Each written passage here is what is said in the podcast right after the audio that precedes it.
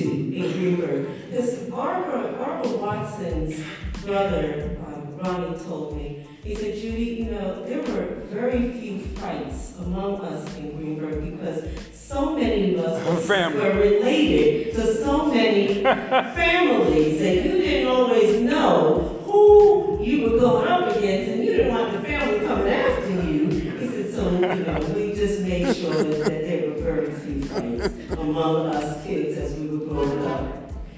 Okay, Patmans. Well, I'm starting because um, I'm the youngest one here in this room.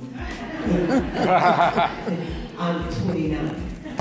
Yeah, I'm- I'm the new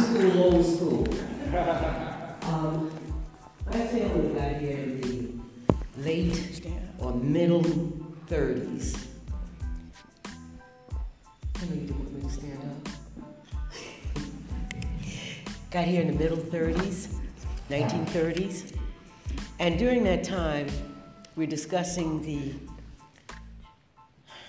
the stock market, no money, don't know how we got to New York, but through it all, we got here. And one of the largest things in our family was education.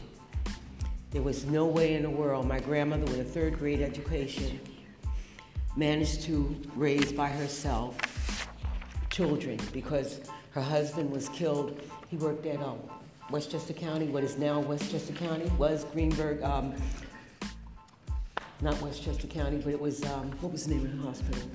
Grasslands, Grasslands. thank you. Grasslands Hospital.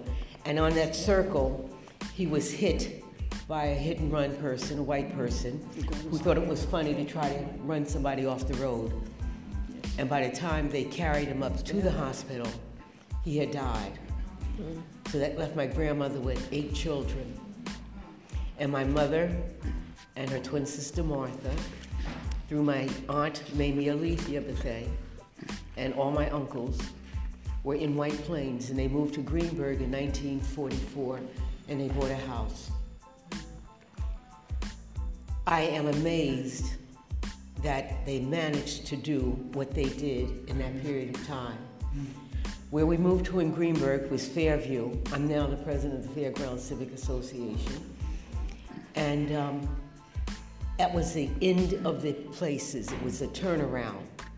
They were supposed to move into the new houses that were being built for the uh, people returning from Second World War, but they wouldn't let them buy there. So they had to buy further over. And that's when you found the growth of Greenburgh. Greenburgh started growing immensely. You discussed the Greenburgh Fire Department.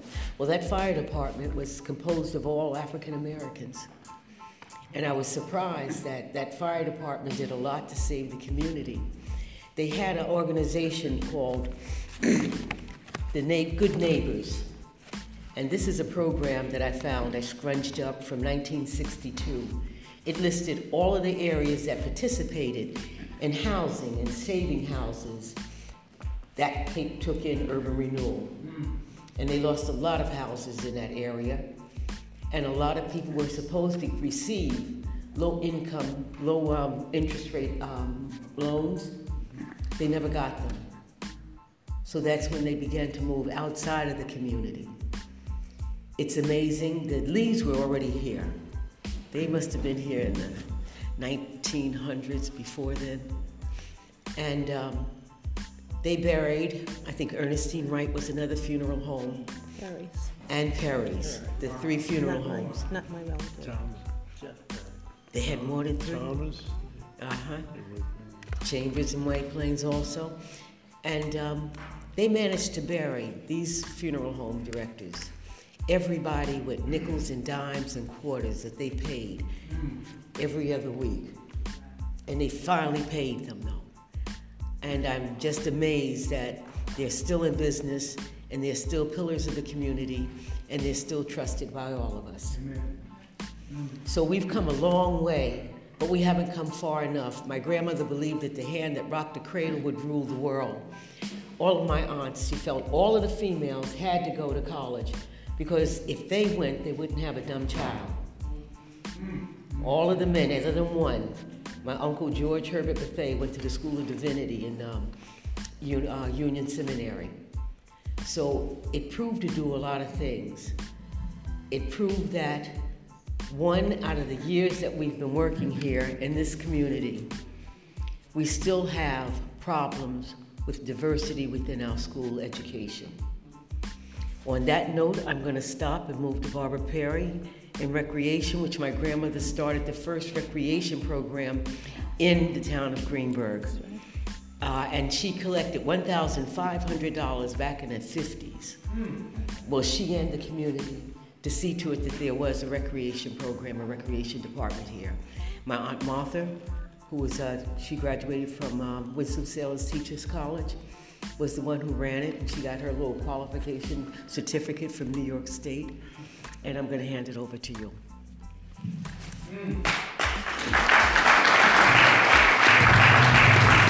Thank you.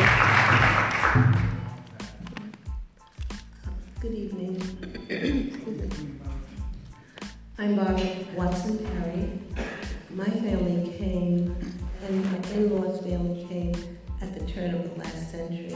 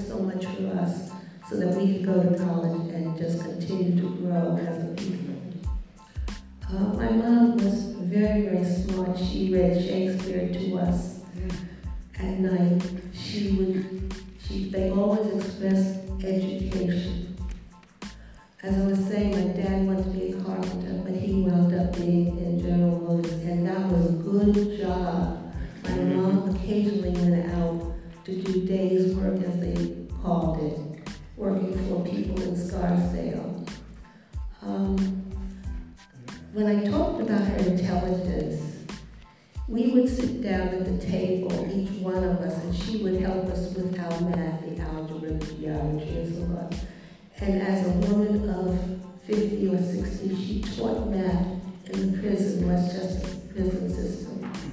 Having had an 11th grade um, education, she went back to school. She was able to get her GED, and she taught I'm saying she taught because she was smarter than the teacher was teaching Mhm. math or whatever subjects they were at night school, but she was able to get her uh, GED. Um, as a result, all of the children had post-high school education, some of whom were able to go to college. Um, I worked at the Fairview Greenburgh Center at that time, soon after it was named after Ted Young, who was a mover and a shaker in our town. I was responsible for lots of various things at the beginning stages of the community center, and it was really a community center where people would gather, children especially, and you had children coming back and talked about how the center was such an influence in their lives. And you couldn't leave your house and do bad things because the neighborhood was there to make sure that you were a good person. Mm-hmm. And if you weren't, the stories of your misbehavior got home before you got home. I want to talk about the church because that was a really influence in our community. Reverend Hughes, who was the second pastor of the Union Baptist Church, was a mover and a shaker, and someone to whom we could go when there were problems in the community. He protected the children because we had children that got into trouble, but he was always there for the most part to take care of those children. I want to tell you about my in-laws. His name was Mr. Leith. Mr. Leith was one of the first people who was a contractor in the town of Greenburgh.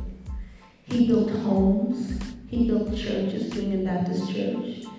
He actually built Angie's or Deluigi's Market. Many of you may know that market. And um, with that, he actually built it for his son, who was not able to keep it, but that was a black institution, Angie's or Deluigi's, as they called it. But there were many, many businesses, what we would call the corner. There was a cleaners, there was a bar, there was a retail store, I think his name was Mr. Janace. Yeah. The pool room. And there was a pool room. There were, oh, Mr. Jones is telling me there were two pool rooms. There was a chicken farm, Mm-hmm. not a farm, but No, a, yeah. yes. Mhm, They had chickens They had, they had Chicken chickens. and sold eggs. And they sold eggs, is what uh, Patsy was telling me. Mhm, But we fresh had a business district. We had a stationery store, we had a drugstore, all those things. Taxi cab. Taxi cabs, we had all of that on the corner, as we called it. Um, But anyway, we did have our commercial business, and uh, I'm gonna pass it on because I have so many things going in my mind, so I think we can just interchange as we speak.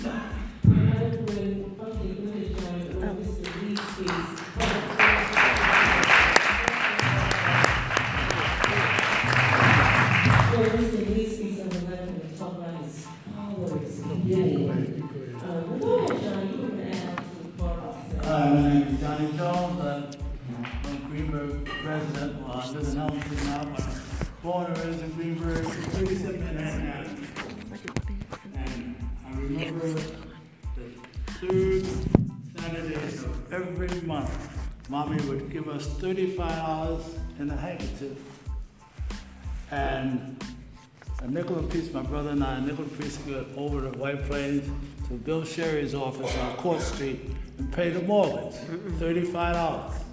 Third month, third Saturday of every month.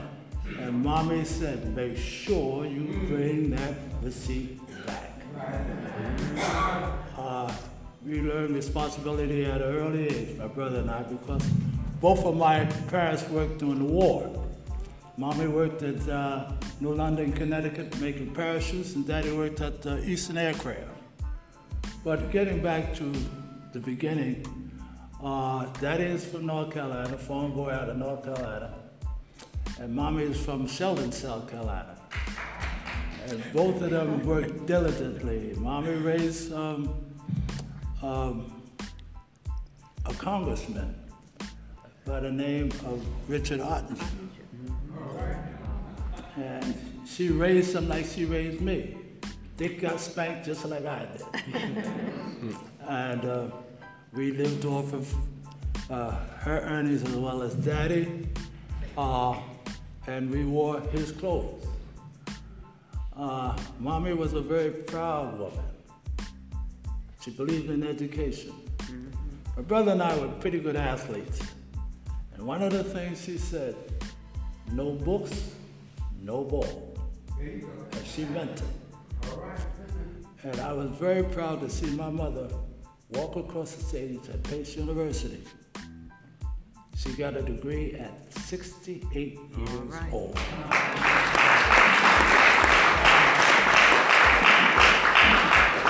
And of course, everyone here knew, knew my dad, the greatest man that ever lived.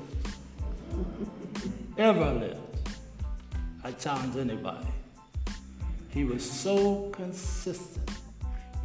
He believed in his God, his family, and his fellow man. In that order. He was just different. He, Daddy didn't have a bad word to say about anybody. And he would always, no matter what he did, he would always give you a sermon. Mm-hmm. If he was sweeping the gutter, and he'll stop and talk, look out. He knew the Bible from A to Z. He read it every day of his life. And when you talk about singing, oh my goodness. He would rock your world. But anyway, getting back to the Jones family, we raised chickens at 37 Manhattan Avenue. And my brother and I, as I said, we were ball players. And we played for the Greenburgh Gophers at Hillside Avenue. And interesting enough, Daddy said, you can play, but you gotta feed the chickens.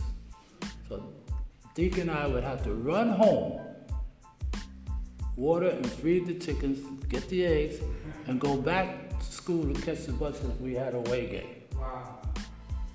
But again, if we played ball, 5:30 we ate as a family at home.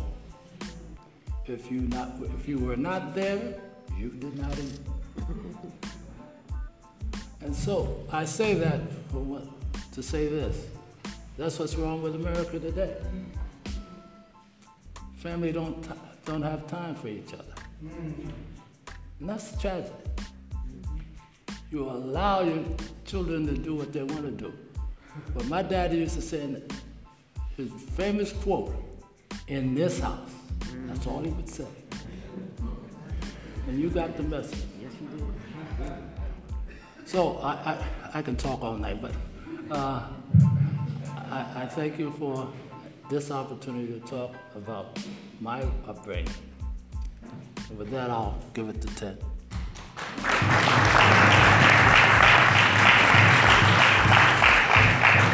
Tony, I just want to add here one, one second, said that, um, we, Barbara and Johnny, uh, and, and Pat talked briefly about the church.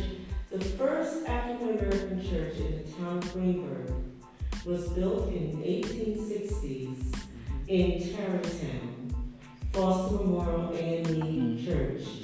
The second oldest church in the black community in the town of Greenburgh in Tarrytown. It was built around the eighteen eighties.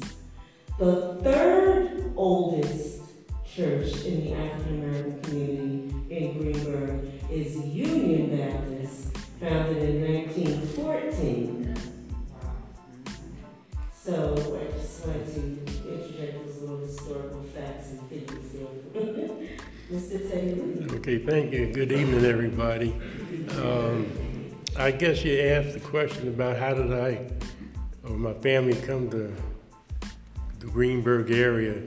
And I guess it's uh, by death, really, uh, because that's our profession. My father was a funeral director. Well, back then it was an undertaker.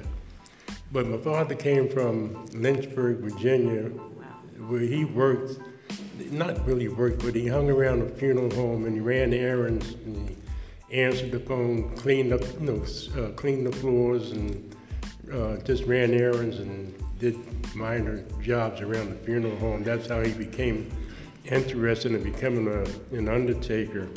My mother came from North Carolina, down in Maiden, North Carolina uh, which a lot of Greenburgh people came from that area too. Um, so that's how I, I really got to know a lot of people that way. So anyway, it, it was kind of, as uh, Andy Griffith was, would say, uh, it's funny how we all got together because I was born in St. Agnes Hospital in White Plains. but um, I'm kind of connected to Greenburgh indirectly, really, not directly like everybody else at this table because because of our business. My family, my father came from Lynchburg to Tarrytown because he had some relatives living in New York City in Tarrytown, and uh, he, actually uh, wound up in Tarrytown where he had, uh, I think his brother, um, uh, Thur- R. Thurman Lee lived in Tarrytown, uh, New York.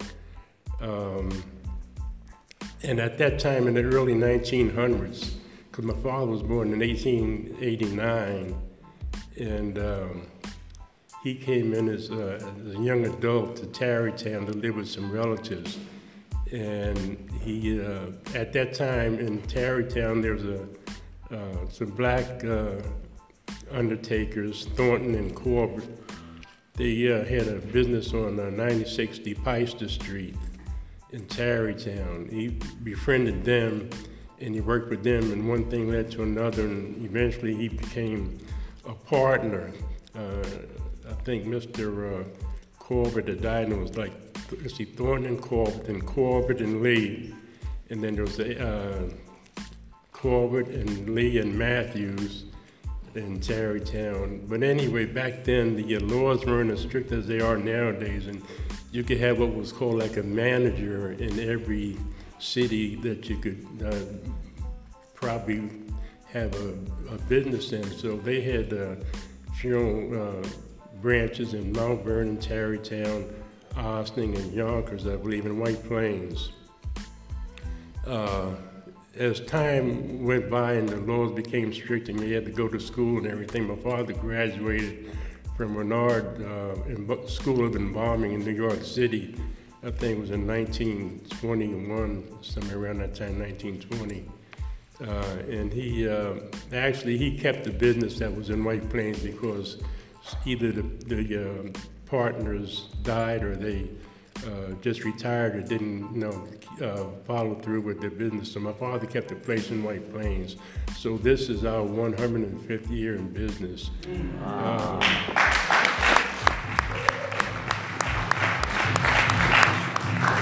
he started it and then uh, he died in 1969. That's when I took over the managership.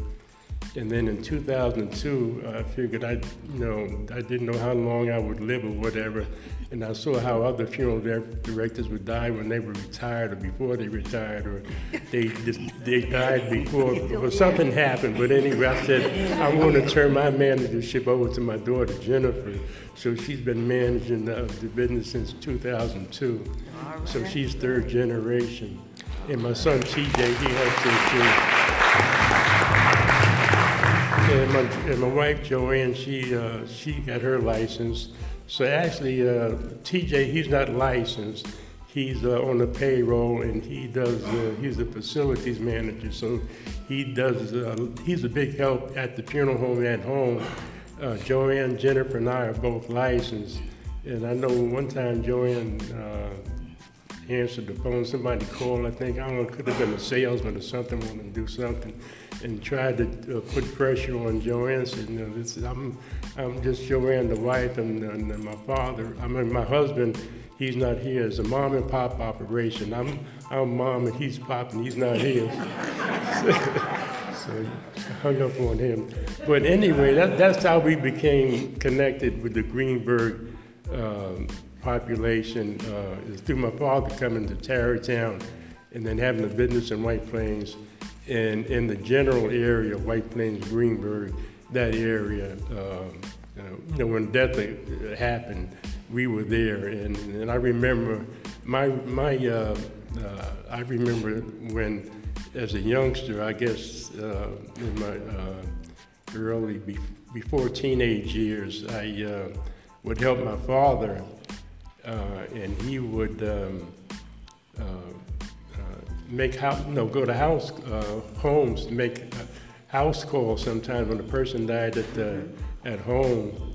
Uh, back then, the uh, it was you know, we, they had a medical exam at Grasslands Hospital, but back then they didn't have the help that they have nowadays, and funeral homes had to uh, offer courtesy of going and removing a body if the, if the uh, medical examiner wasn't uh, able to do it at the time. So it was a courtesy thing that uh, most of the funeral homes did. So we, uh, uh, I went with him sometimes. He had the uh, the basket, the weed basket, where we place bodies and to remove bodies from homes. And he used to go to some homes to do the actual embalming. We used to, our, we still have some of the equipment that my father used to do that.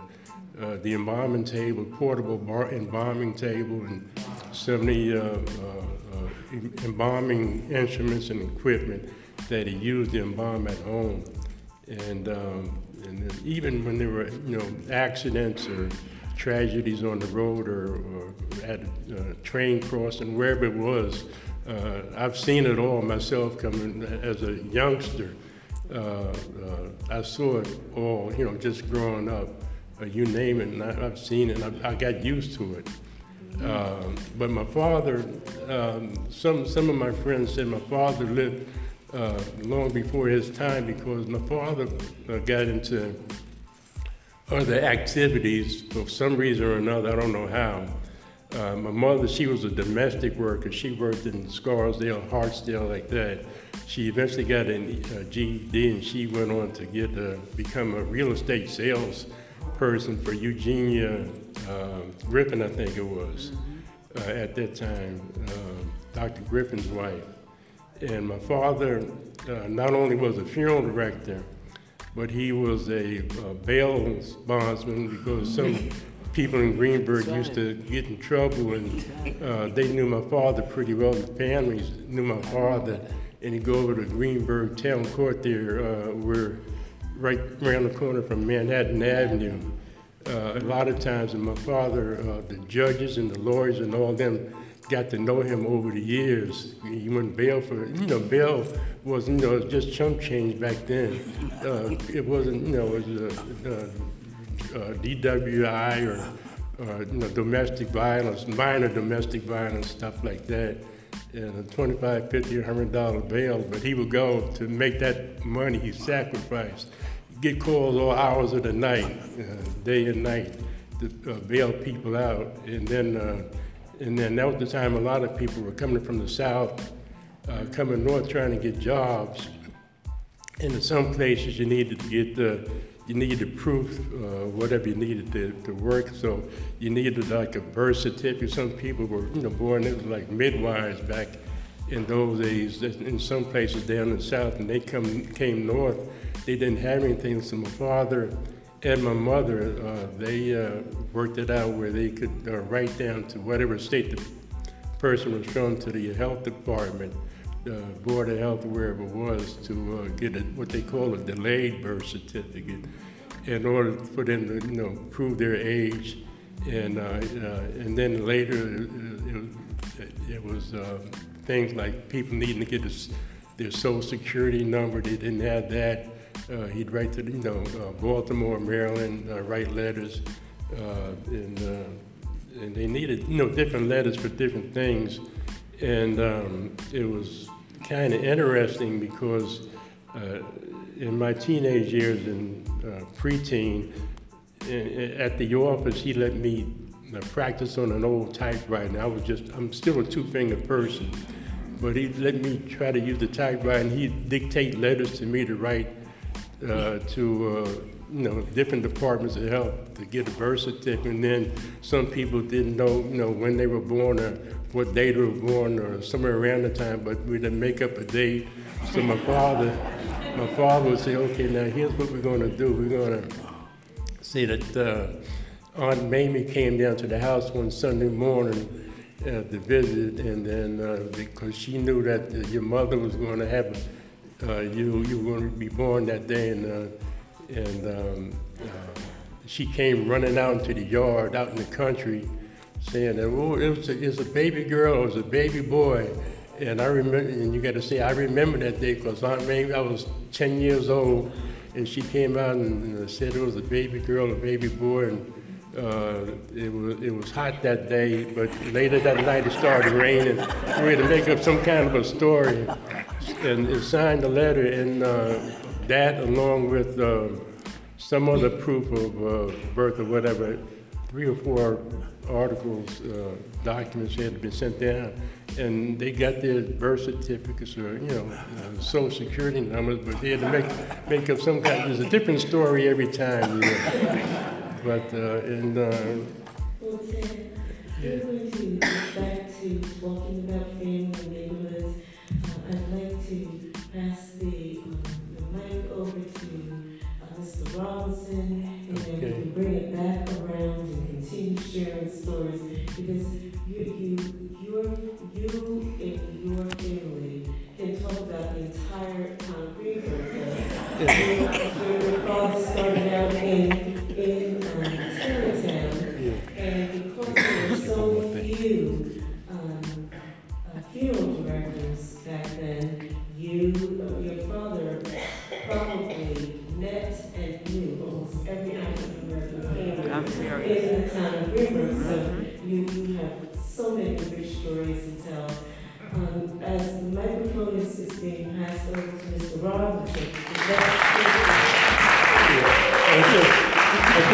say one more thing to Johnny Johnson's father. His favorite, one, I don't know if this was his favorite song, but it was Times Like These, is what I remember. Yeah, push that So, over. Mr. Robinson, Push this, up, Johnny, push this over. Our family sounds from the stories we've heard so far. The, the, many of us began moving into Greenburgh during the twenties, thirties, forties, and fifties. And we were from, um, Georgia, Florida, North Carolina, South Carolina, Virginia. Where else did we come from? So, Mr. Robinson, please tell your story. Well, I'm not gonna keep you all here all night because I got too much to talk about. I came to Greenburgh in 1928 from Virginia. And the reason why I came to Greenburgh because at that time there was a depression going on. For you all that don't know what a depression was, it was a time that you didn't have no work and you didn't have nothing to do, you starved. So my family left Virginia and came to New York in 1928. In 1928, it was a trolley running from White Plains to Elmsford, a trolley, like a train. And up on a place that in Greenburgh now is called Orchard Hill. Well, Orchard Hill got a lot of beautiful homes up there now, but when I came to Greenburgh, there was no homes there. It was an apple orchard. That's why they called it Orchard Hill. There was no houses there. All trees, apple trees. And my father was a very large man, and he had to climb those trees to pick apples for us to survive. It was terrible during the Depression time. And then I went to the Army. Matter of fact, before I get to that, uh, I was went to Albany about a few months ago, and I was inducted into the Veteran Hall of Fame.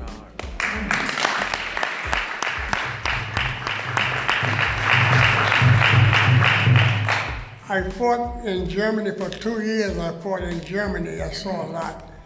And then I came back from the army and I met this young lady that named Elsie. And Reverend Hughes married us. And from then I had five children. One of them is here tonight, Teresa. I had five children. And I worked for General Motors for 33 years in Tarrytown. But in Greenburgh, it was Greenburgh then, but now it's much different now. Greenburgh is much different now. It's, it's a lot going on now that it wouldn't be going on when I came to Greenburgh because they had, they had this chicken market down here called Jerry. And we used to go to the chicken market and buy and buy chickens, and you used to take the chicken and wring its head off and put them in water and get the feathers off. And those was good chickens then. I mean, those chickens was good. And then there was a man going around called Richards with a fish truck. That's right. And he was selling fish in the wintertime, coal and everything. That's how we had to survive then. It was trouble. So I ain't gonna say no more. I've said enough.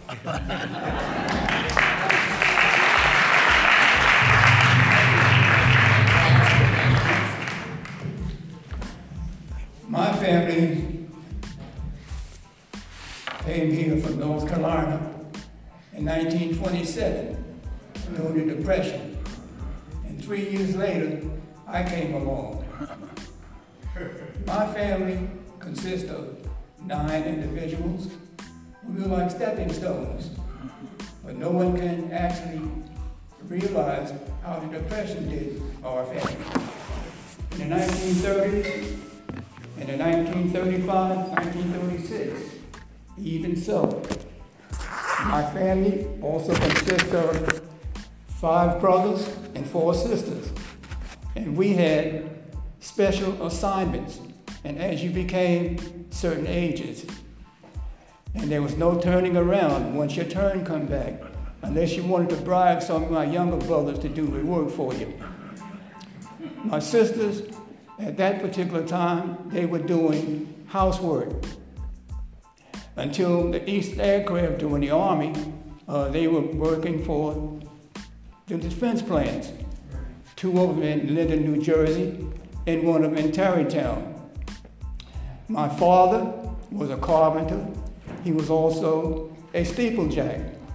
And his work was so busy that he could not work from home. Most times uh, he was out of state or out of town in some other opportunity. My mother happened to be the glue of the family. And we were all residents of Greenburgh, and as a consequence, we all went to Greenburgh schools. Uh, I started in the first grade because I could, my, my, the fact that we were, st- we were stepping stones, I could learn how to read. One day in the kindergarten, they put me in the first grade because I could read. One of the other things that I think I, I should re- re- remember is that since my family was the glue of the family, my mother, that is, uh, she held everybody in a responsibility.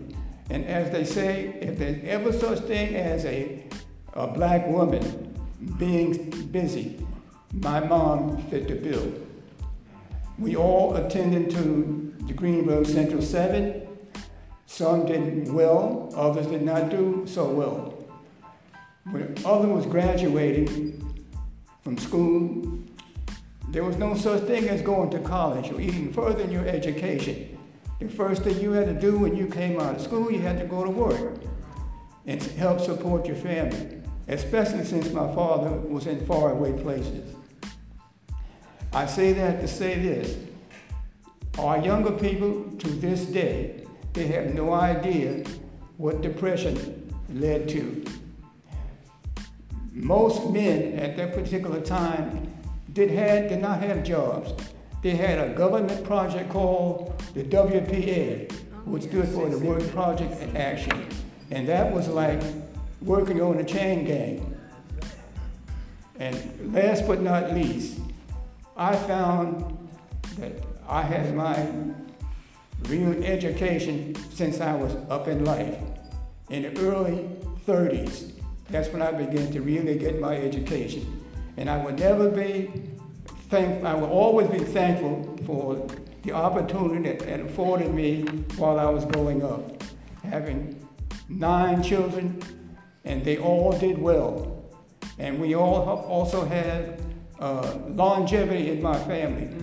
I have four people in my family that reached the age 90, and hopefully I'll get there one day.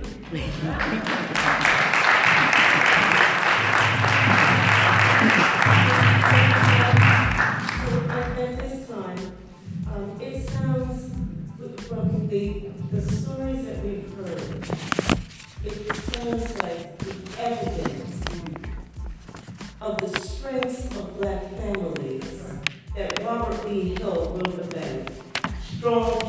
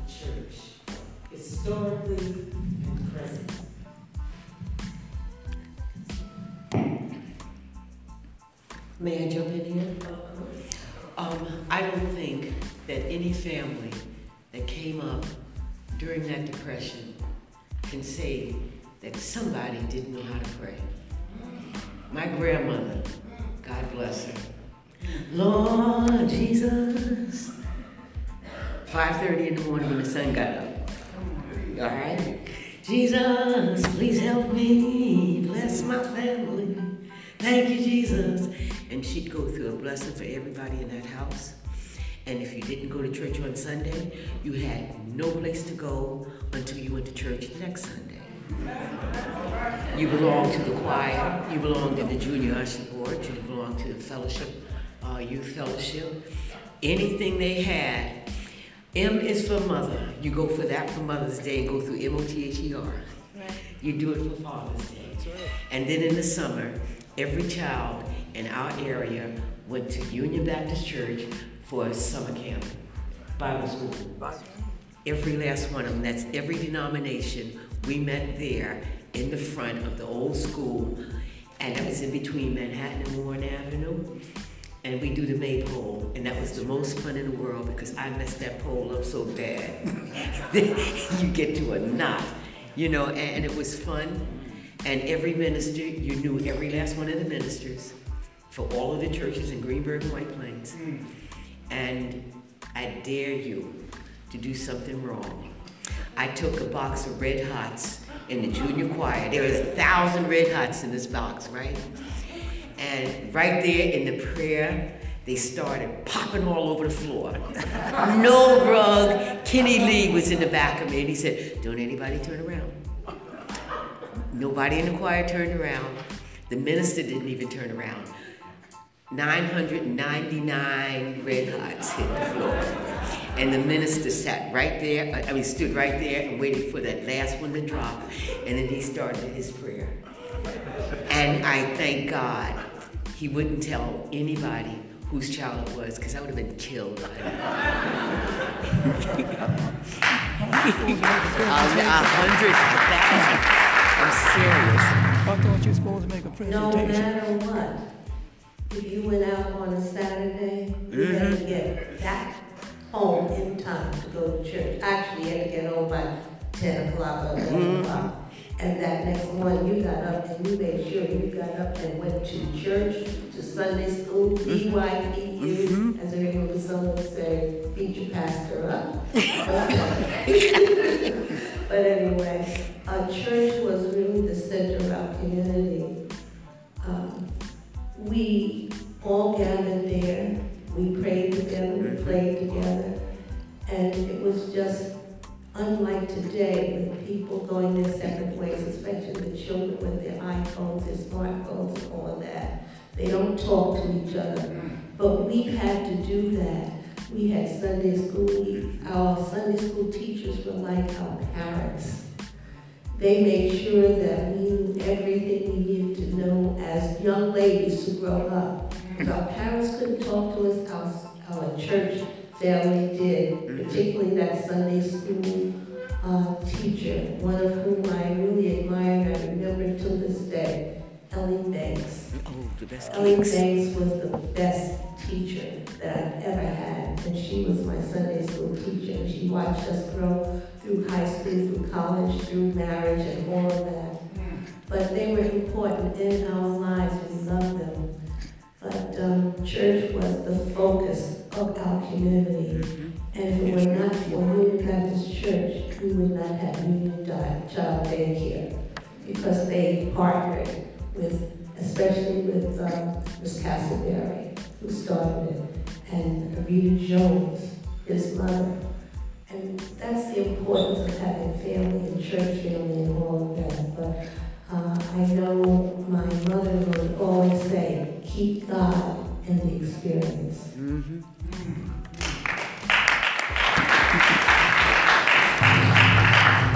Well, I don't have to say too much about Johnny the door was open, we had to do it. came here for. Uh, I got engaged, and I remember uh, communion would be every third Sunday night. And I would be down at Powell. And I told my wife, I said, hey, I gotta get home. And it was understood that to never miss communion.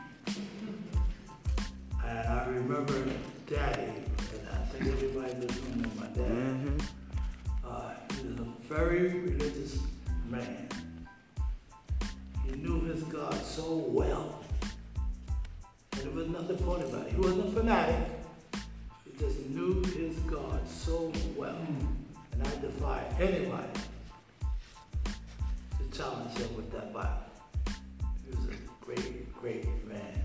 I remember, I hate to bore you with this, but I have to say it. Daddy was uh, in a nursing home. And uh, my wife and I had gone to see him that night. And my father never said goodbye. That wasn't a word in his vocabulary. Never said goodbye. And we came out, my wife said, Johnny, you hear what daddy just said? I said, what? Said, goodbye. Hmm. And I often remember him saying, when you get tired, tired, that will be the end. Sure enough, I got the phone call. Hmm. It's amazing what he knew, his instinct. Hmm. It's just amazing. And he was there to comfort anybody at all times. I think I can say that down the reservation. But mommy, on the other hand, was different. she was, she'll come right at you, hit you right between the eyes. No malice. And after that, that was it. But the Jones family loved Greenburgh. We loved Greenburgh. I have a brother who lives in uh, Texas right now. When we get on the phone, oftentimes we talk about the old times. And we had a great life. My dad said one thing to my brother and I, and I'm quoting him right now. He said, Do not deny yourself of anything you want to do in life. Of course, man appoints and God disappoints. In the twinkling of an eye, you're dead. So he said, if you want to do it, he said, you do it. You know, we often hear people say, oh, I wish I had. Don't wish you do it. I did. Never got caught. But it's quite an experience. And I listened to my dad, he had so many quotes. And the most favorite one, he used to say, happiness does not last. That's right, trouble. happy moments do. Makes a lot of sense. Because he said you could be driving along and you smile, and you will remember that moment in your life, that pearl in your life. Oh, I've talked enough. So, so Johnny, just a minute before you pass the mic. Now, I'm just wondering, is this you? um, Back in the day, did you know how to time the, when the choir has been singing, you could uh, run out and go to the, to the store down the street and get back to church? Uh, was that- was worse than that. Worse. Make my I presentation. heard We this sang, story. we sang in the choir along, Yeah, and the male sang, sang in the back. So Margie Tucker was the organist. So when Reverend Hughes got up to start preaching, we would sneak out, take off our robes, go down, go down the corner and play pool in the pool room. Oh, my goodness. And when Margie hit that note, or she hit a chime or something, we would hear. That was, all right, you gotta get back. And we would all the way back to Union Baptist Church. Talking to Mike. Oh, we would go all the way back to Union Baptist Church. You'd be there around time, right? We, we were never missed. So let's stay, thank you for sharing that, Johnny. Let's stay with the story of the church and the impact that it had on our families and our communities. Teddy? Uh, The church uh, would always come together whenever anything happened or any- something was needed. You know, I'm talking about death a lot of times, you know, they were, there- they were there at your home with food or to help you out with whatever needed to be done, washing dishes, whatever it was. I noticed that uh, no matter what happened, uh, the church would come together. And I mean, because everybody really knew each other, so to speak, in the, in the community and the neighborhood. And uh, they were good enough that. Uh, And uh, even uh, financially sometimes they come together to help families out. You know, tragedy could have a fire or something like that. And the church was always there. Thank you. Mr. Boston? I'm, gonna- can I make a presentation? I'm gonna make a presentation. You gonna make, okay.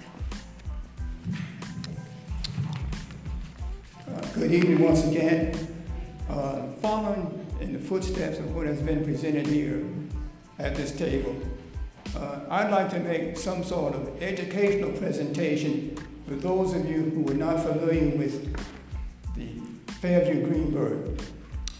Please allow me if I may.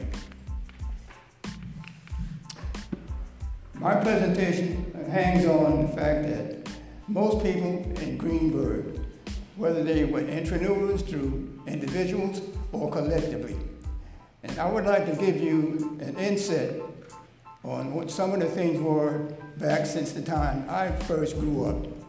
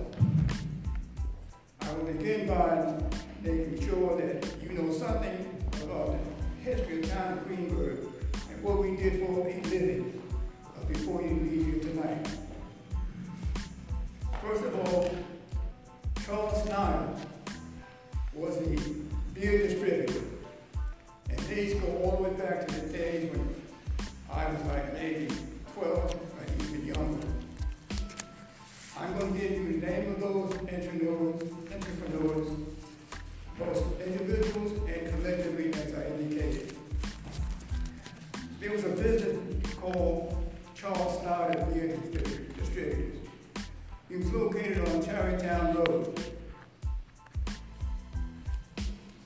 Ray Lupquist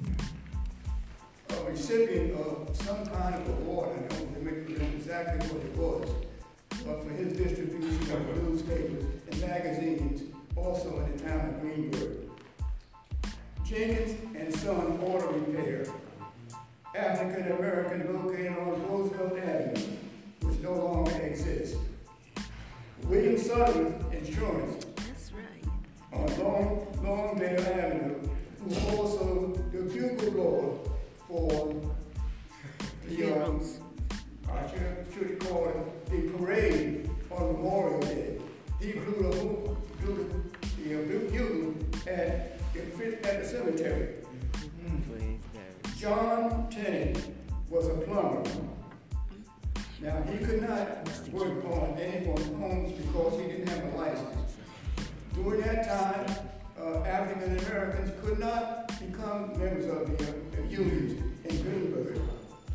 So what they had to do, they'd take a licensed, a licensed plumber or a contractor and put their sign in front of the house where John Tennant was working. But even though he did not have a license to do such work. For Dale Hamilton, he was an electrician. He was faced with the same obstacle.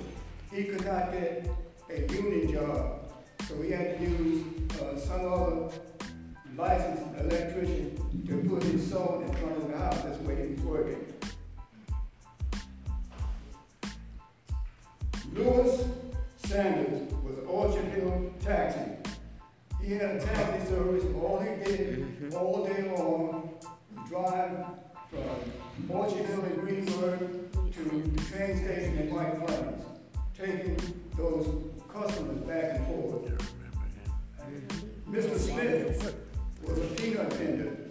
He had a little push cart with a whistle on it. No matter what you were doing, when you heard that whistle, you had to run in the house, beg for a nickel to get a bag of peanuts.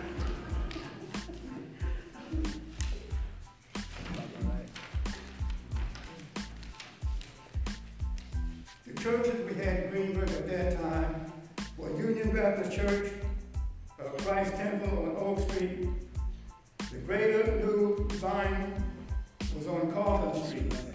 And Hack Jones, who was, right. they said Warren was, Avenue. really was a minister, but he played the part.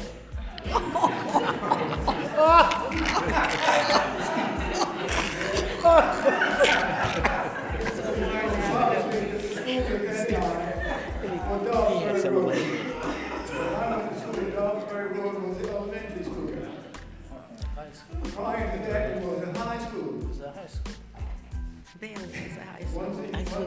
suppose Richard J. Very Bailey. Bailey was- Bailey was a high school. Dawsbury Road School, right now is the medical service. Mm-hmm. The grocery stores were Cadillac's Restaurant on Lincoln Avenue, Paparolla's Grocery Store on Lincoln Avenue and Warren Avenue. Bellaree's grocery store on Warren Avenue.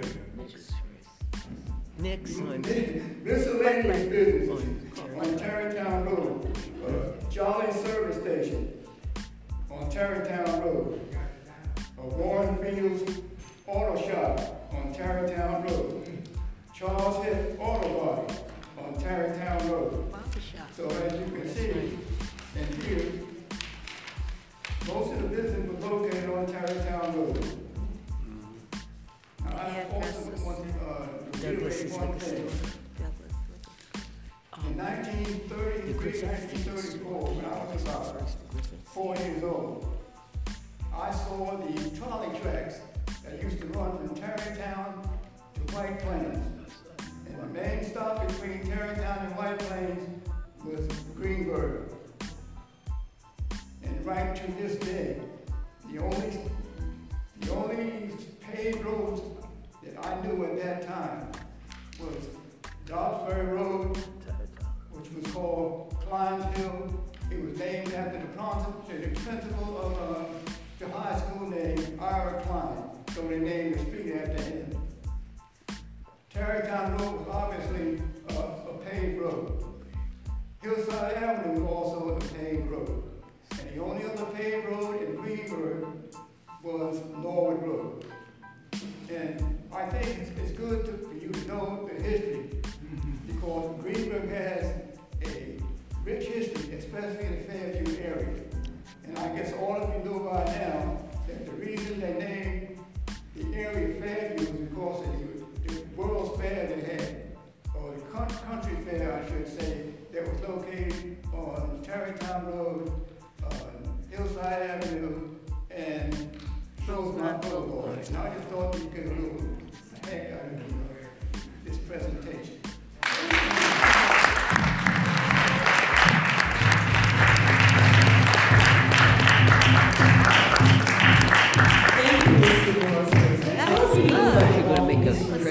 Presentation to your wife. So as, as we're, we're going to, it's almost nine thirty, um, we're going to move a, a bit to Mr. Robinson to, um, kind of round out our discussion about the, the church.